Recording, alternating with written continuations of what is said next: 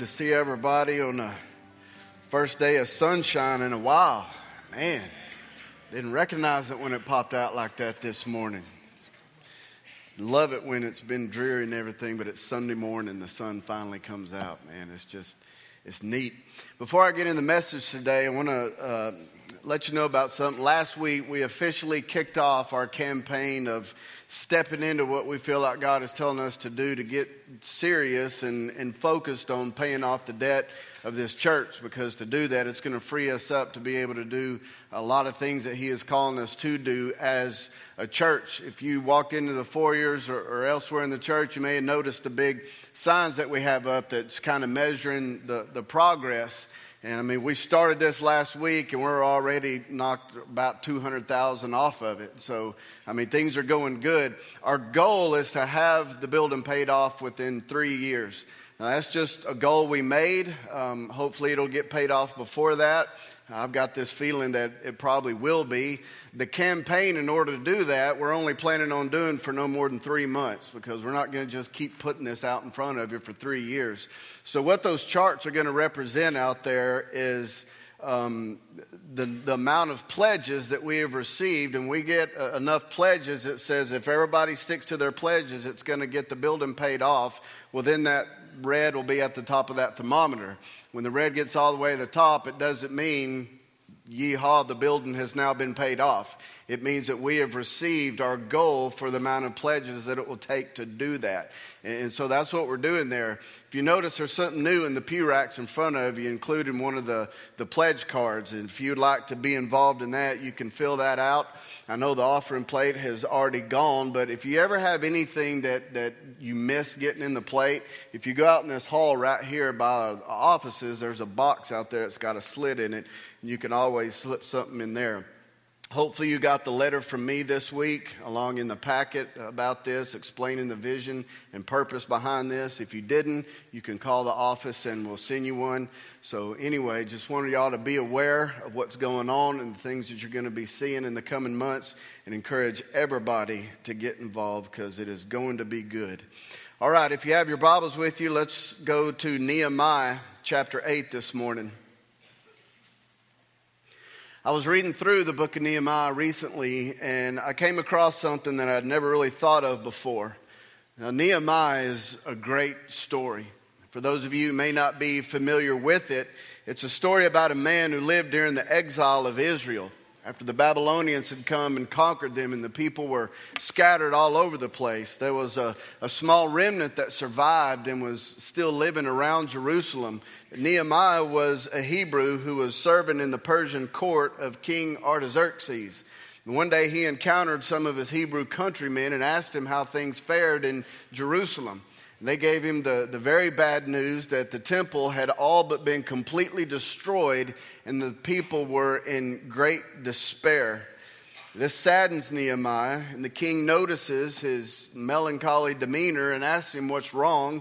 Nehemiah tells him, and the king asks him what he can do.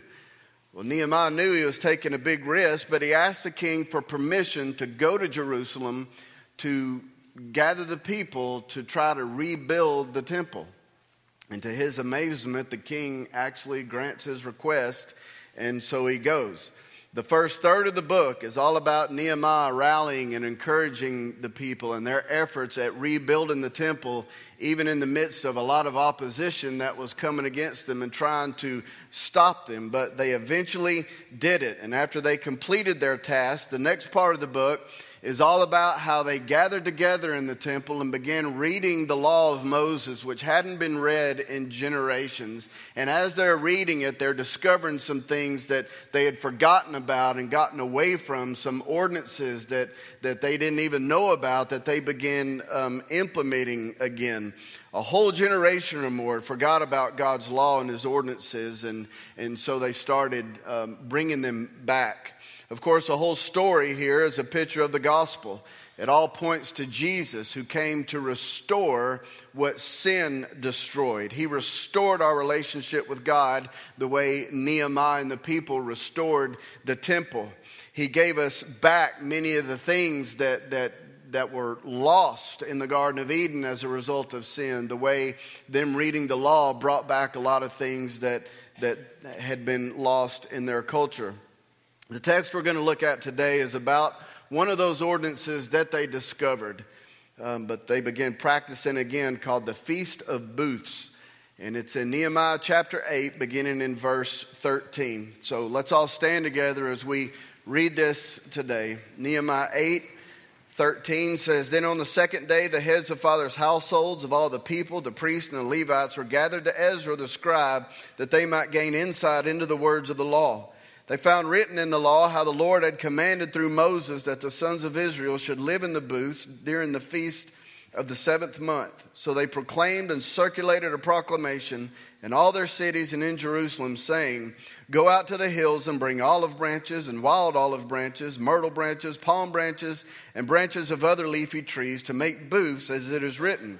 So the people went out and brought them and made booths for themselves, each on his roof and in their courts, and in the courts of the house of God, and in the square at the water gate, and in the square at the gate of Ephraim. The entire assembly of those who had returned from the captivity made booths and lived in them. The sons of Israel had indeed not done so from the days of Joshua the son of Nun to that day, and there was great rejoicing. He read from the book of the law of God daily, from the first day to the last day. And they celebrated the feast seven days, and on the eighth day there was a solemn assembly according to the ordinance. Let's pray. God, I'm so grateful for your word, and Lord, especially for the truths that are contained in this. And God, I can talk about them all day long, but unless your Holy Spirit comes and gives us understanding, Lord, it, it just will not make sense. And so I'm asking you to do that. Lord, let us see truth. Jesus, let us see you and understand even more what you have done and what it means for us, God. I pray that we would uh, be more in love with you when we walk out of here than we are even right now. It's for your glory we pray this. In Jesus' name, amen.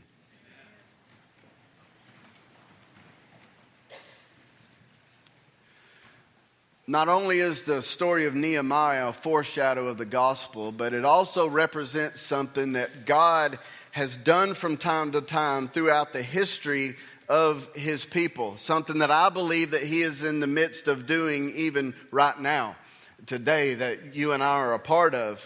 If you look back on the history of the church, there have been things that God has done that um, we usually refer to as awakenings or revivals, similar to what happened here with Nehemiah.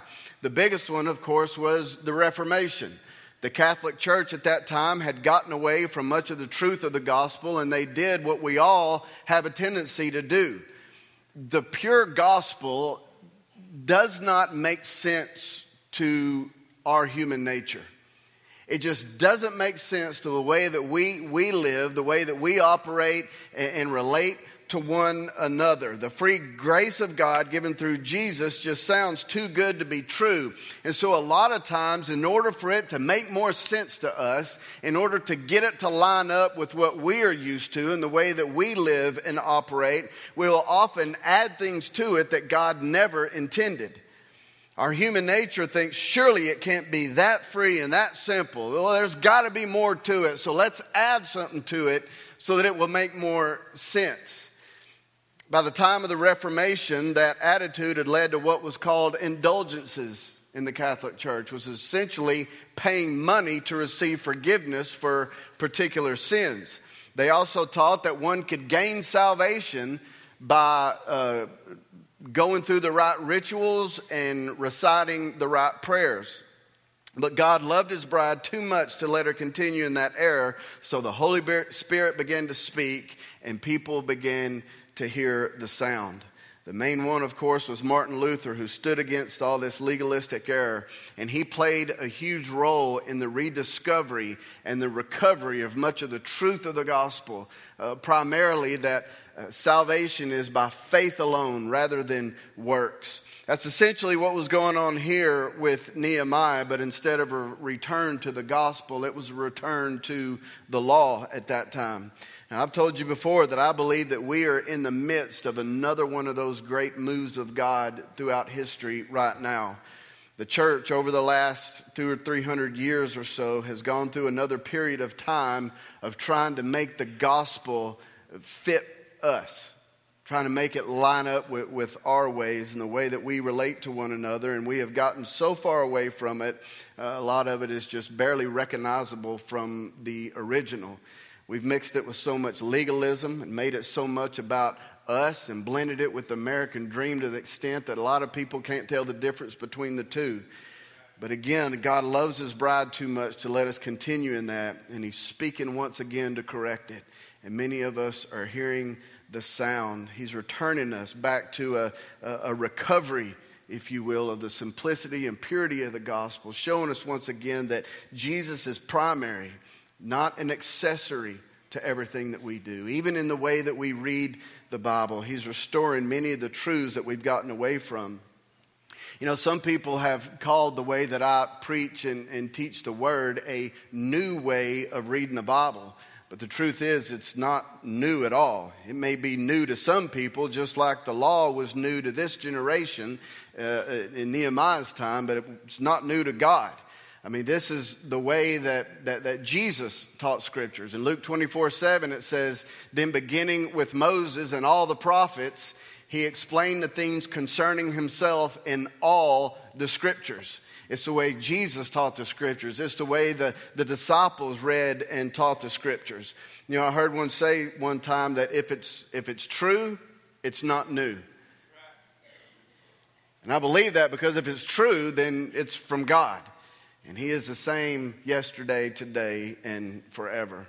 The Feast of Booths is one of the Old Covenant ordinances that I don't believe I've ever heard any kind of sermon or, or teaching on.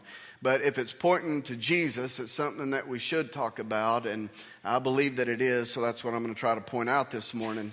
It was also called the Feast of Tabernacles, or Sukkot in Hebrews, in, in the Hebrew language.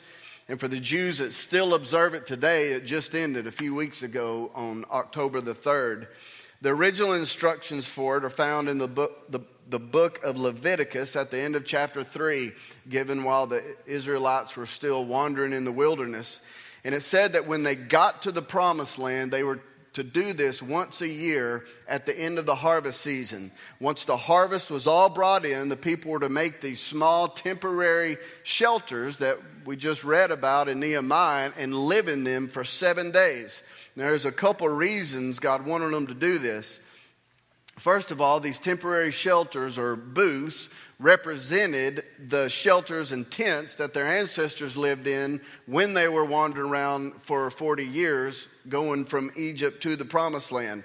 And then once they were established in Israel and they were living these prosperous lives, living no longer in, in temporary structures, but comfortable, permanent houses, um, God wanted them to do that, to, to, to remind them of what He had brought them from and to keep them from getting too comfortable. Because all of us tend to do this. When life is going good, we have a, a big tendency to just kind of push God off to the side.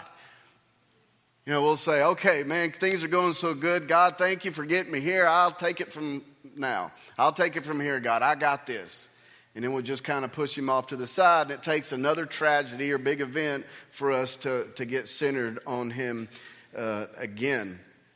And so the Feast of Booths was done in a way to kind of keep that from happening, to remind the people that they always needed to rely on God, even when times were good. They would get out of their comfortable houses for a week and, and do this in order to remind them what, what God brought them from and to keep them from just not relying on Him anymore. Um, that would be a good thing for us to keep in mind too, but the feast, I believe, says a lot more to us than just that. Now, I can imagine the children were probably the ones that looked forward to this feast more than anybody. I mean, how many of you, when you were a kid, or maybe you've got kids now that love to build forts out in the woods or, or tents in the house? You know, I think there's a big shortage of kid built forts in the woods these days because of video games and, and Fortnite. Fortnite has replaced good old forts, you know, to, to build in the house. Um, for the last 17 years, if you were to come over at, to my house on any given day, chances are that you would find at least one room that had quilts, blankets, and sheets covering a bunch of furniture and boxes, anything that would serve as support. All four of my kids have loved to build tents in the house. My youngest, Hope, has taken it to a whole new level. I mean, she has got the most elaborate tents built I've ever seen. If she has a friend over, chances are the whole um, linen closet is going to be emptied. But she'll even build them by herself. And I mean, they've got different rooms and corridors and levels. I think she's going to be an engineer when she grows up. But so the, so the Jewish kids at this time, I'm sure they looked forward to this because this was a chance for them to, to take part in building these little forts and having kind of a, a family camp out in the backyard. So let's think about this. This was done primarily to remind the people of what God had brought them from. And in order to do that, they had to revert back to something that they did before they entered the promised land. I didn't get to put anything in your notes and your bulletins this week. You'll see there's just a blank page there because we were having a problem with the printer. But if you like to write things down, this would have been the first point. They reverted back to how they lived before the promised land. Reverted back to how they lived before the promised land. So let, us put ourselves in the story here. Now, I can imagine that it would have been kind of fun for the first day or two at least. Because, like I said, it would have been like going on a, a family campout. But how many of you know that, that family campouts have a limit to the fun? Right? I mean, you can only enjoy it for so long. Everyone's going to have a different threshold, but whether yours is two days or 10, there comes a point where you, you're just ready to leave. You want to get back to your own home, in your own bed, with your own toilet. And you can't wait to get there because you've been out out of it for, for so long. So after a couple days, the Feast of Booths would not have been fun anymore. And if the weather was bad, it would have been downright miserable. So day four, day five, day six, they're still out there and it would have got progressively worse and more uncomfortable. But no matter how uncomfortable they got during those seven days, there was one thing that the people always knew was true. One thing was that this was only temporary. They didn't have to live like this anymore for a long period of time. And they think, thank God that we don't have to live like this all the time. Thank God that we have been released from bondage and, and now have possession of our own land. Thank God that, that He fulfilled those promises for us. Thank God that we'll never go back to living as slaves in Egypt again.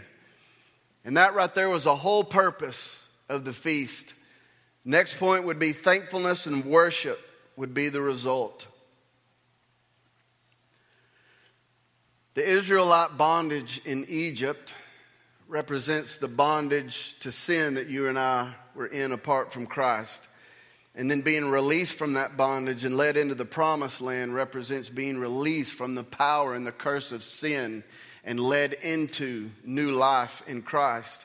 And we know that once you have been truly regenerated by the saving power of Jesus, nothing can ever change that.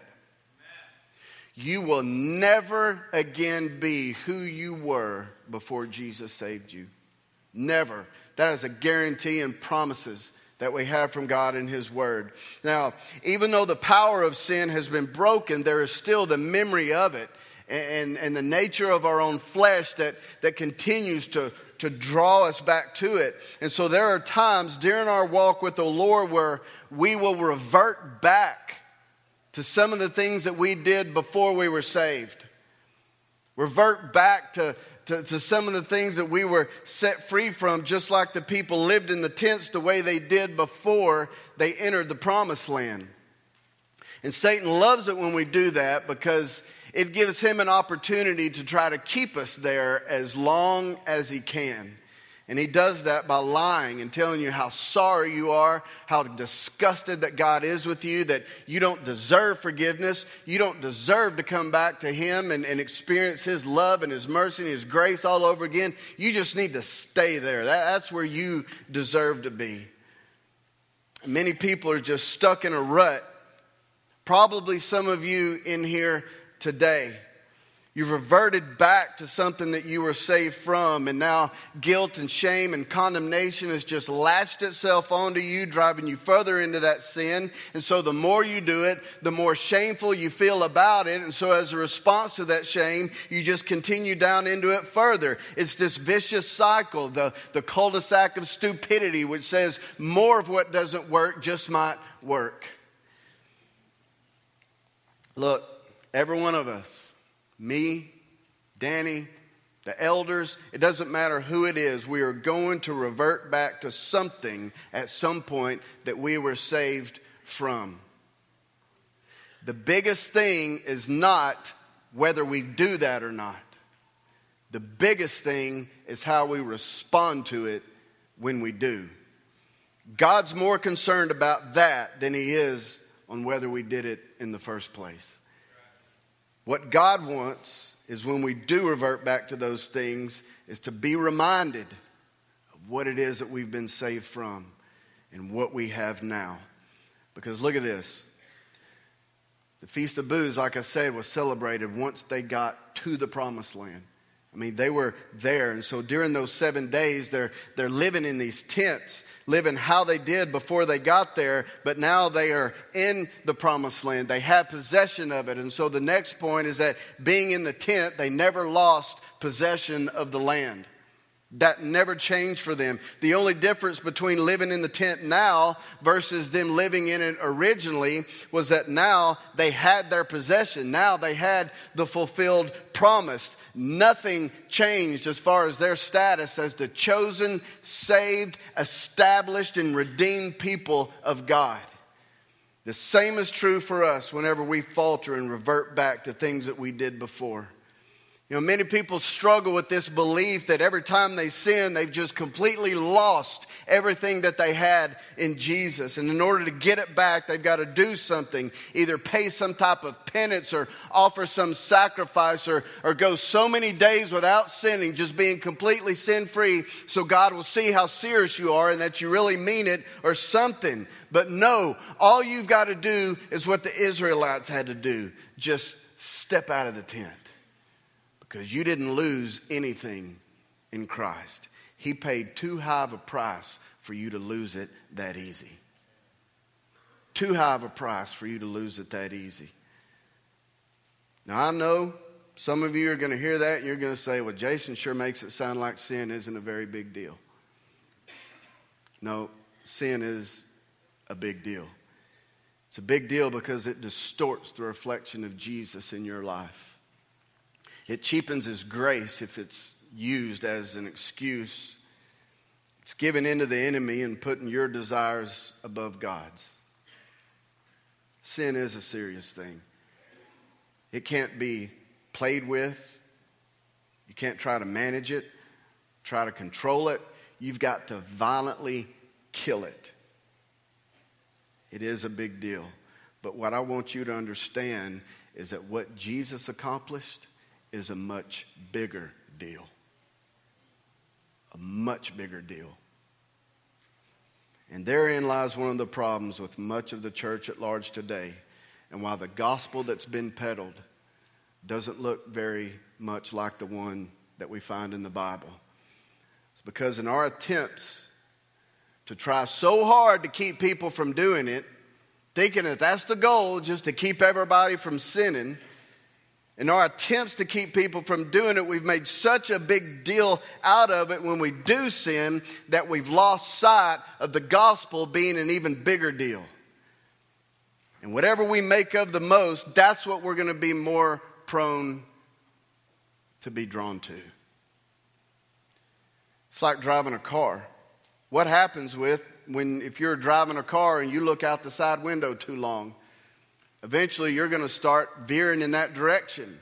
Even though you don't mean to do that, wherever your eyes are, that's where the car is going to go. The same is true here. If we spend more time talking about sin than we do Jesus, guess what's going to eventually happen? We're going to start moving in that direction. Is that scriptural? You better believe it is. Paul said in Romans 7 8, the command, don't covet, produced in me coveting of every kind. He was essentially saying the more I focused on don't do it, guess what? The more I did it. That's what the law does. Now, don't get me wrong. I'm not saying we shouldn't ever address sin. I'm not saying that at all. But the question is, what are we making more of? What are we making more of? Because whatever we're making of the most, that is what we are going to be drawn to. I believe that the more that we make of Jesus and fix our eyes upon Him, the less likely we'll be to revert back to those things that we've been saved from. I'm telling you, as long as we live in this body of flesh, we are going to at times revert back to those things. Just like those tents for the Israelites during the feast if we have the Holy Spirit living in us, we might enjoy it for a moment, but we're not going to be able to stay there very long because it's going to be miserable. The longer we stay, the more uncomfortable it's going to be. When that happens, we'll be reminded and we'll realize this isn't me. This is not me. This is what I've been saved from. Why would I want to go back to that again? Why did I give into something that no longer has power over me? And instead of allowing guilt and shame to keep us there, just hiding in that tent, thinking that we've lost everything, we've got to do so much to get it back again, we use this to remind ourselves that everything that Jesus purchased for me with his blood is still mine.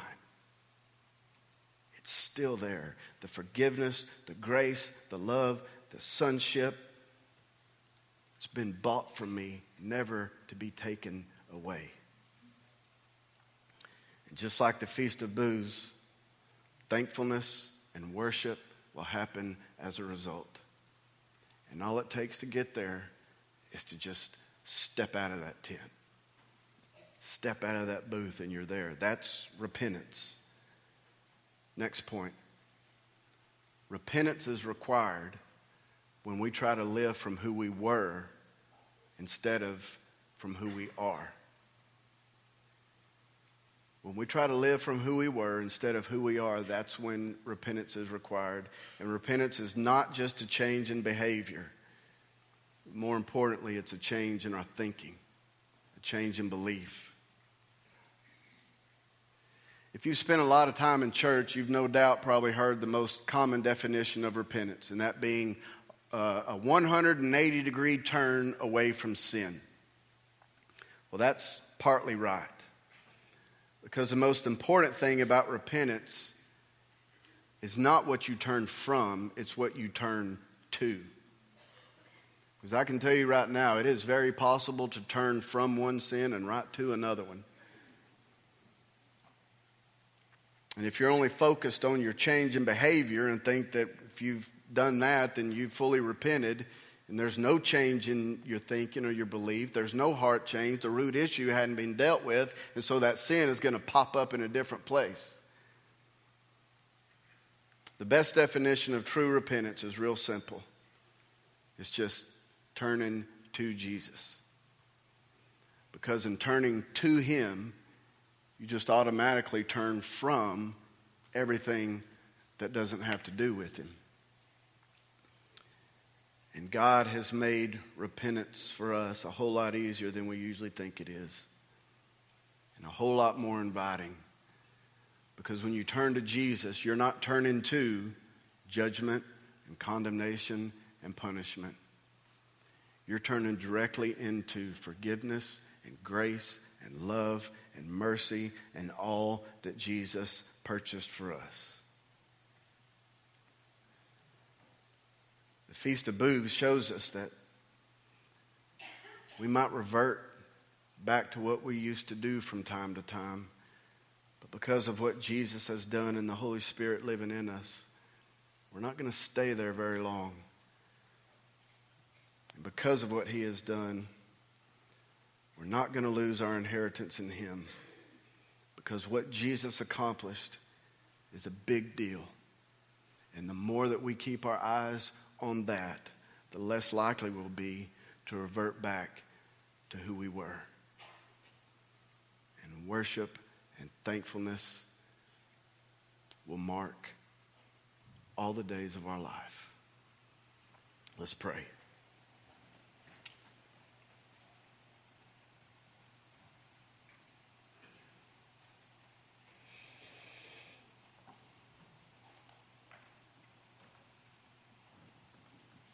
Lord, I just confessed.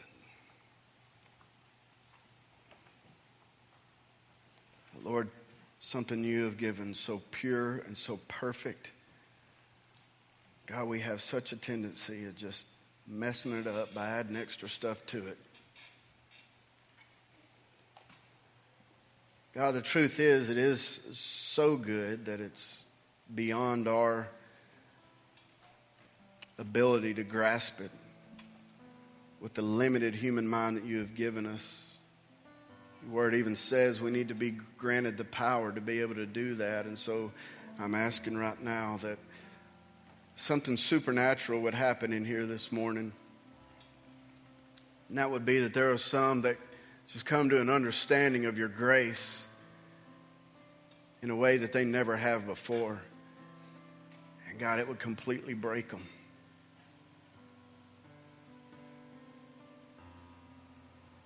Or those that have been so focused on their sin and the guilt and the shame that has attached itself to them because of that. Lord, I pray like a good, loving father, you would reach down and just touch them on the chin and raise their face up to gaze at you.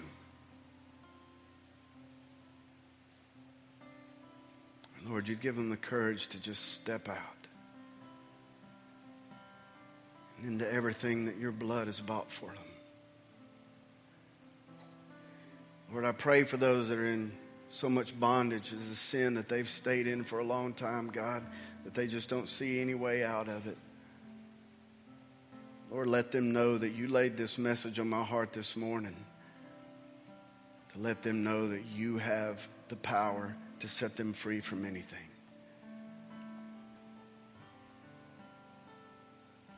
Lord, I pray for those that have fallen in love with their sin more than they love you. God, that you would give them a disgust, a disgust of everything in their life that doesn't match you. Lord, I'm praying for repentance to happen in this place this morning. And Lord, that only happens by a move of your Spirit in and among us. Lord, let us continually walk in your grace and keep our eyes on you so that we won't keep reverting back to who we were. Or remind us every day of who you have made us so that our lives may better glorify you. Jesus, I thank you for speaking to us through your word. Thank you for the good news that you have given us. Would you come and have your way now? In Jesus' name I pray. Amen.